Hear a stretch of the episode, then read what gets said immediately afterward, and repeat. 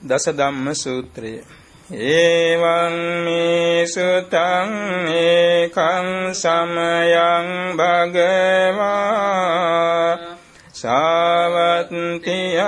විහෙරති 제තවනී අනාථ පින්ඩිකංස ආරාමේ තත්‍රකෝ භගවා බික්ඛු ආමන්තේසි භික්ඛවෝති භදංකේති තේ බික්ඛු භගවතු පච්චස්සෝසුම් භගවා ඒතදවෝචේ දසයිමේ භික්ඛවේ ධම්මා පම්බජිතේන අබින්හං පච්චවෙක්ඛි තම්බා කතමේ දස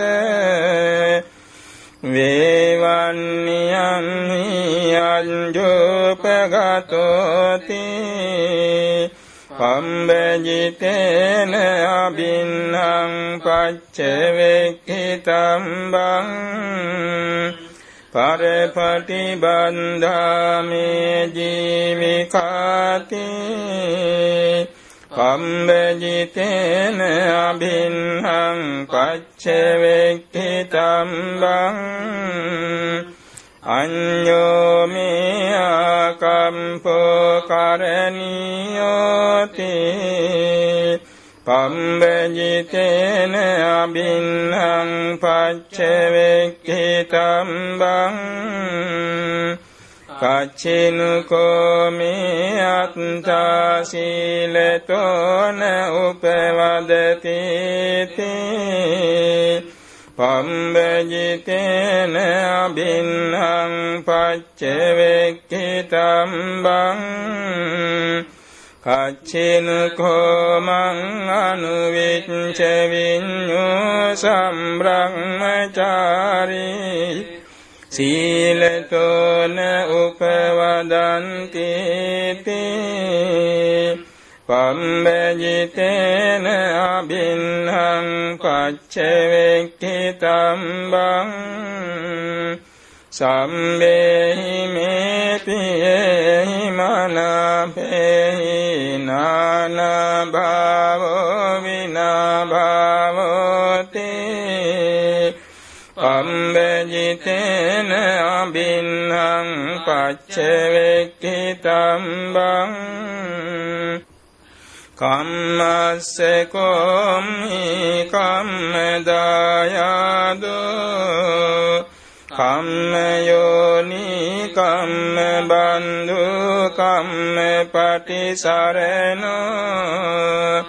යං කම්මං කරිස්සාමි කල්යාණං වා පාපකං වා තස්සදායාදෝ භවිස්සාමිති පම්බජිතේන අභින්හං පච්චවෙක්ඛිතම් බං කතං බුතං සමීරත්තිං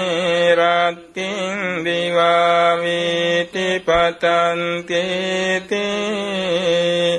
පම්බජිතේන අභින්හං පච්චවෙක්ඛිතම් බං කච්චිනකෝහං සුඤ්ඤාගාරේ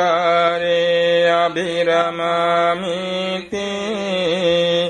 පම්බජිතේන අභින්හං පච්චවෙක්ඛිතම් බං අත්තිනුකෝමේ උත්තරි මනුස්ස ධම්මාං මරිය ඥාන දස්සන විශේෂෝ අධිගතෝ සෝහං පච්චිමේ කාලේ සම්බ්‍රහ්මචාරී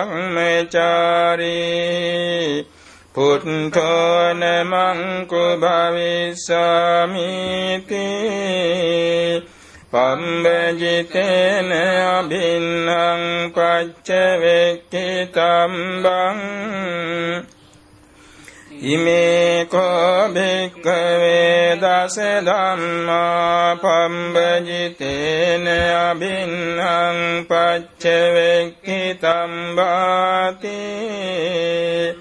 වෝච භගවාන් අත්තමනාතේ භික්ඛු භගවතෝ භාසිතං අබිනන්දුන්තේ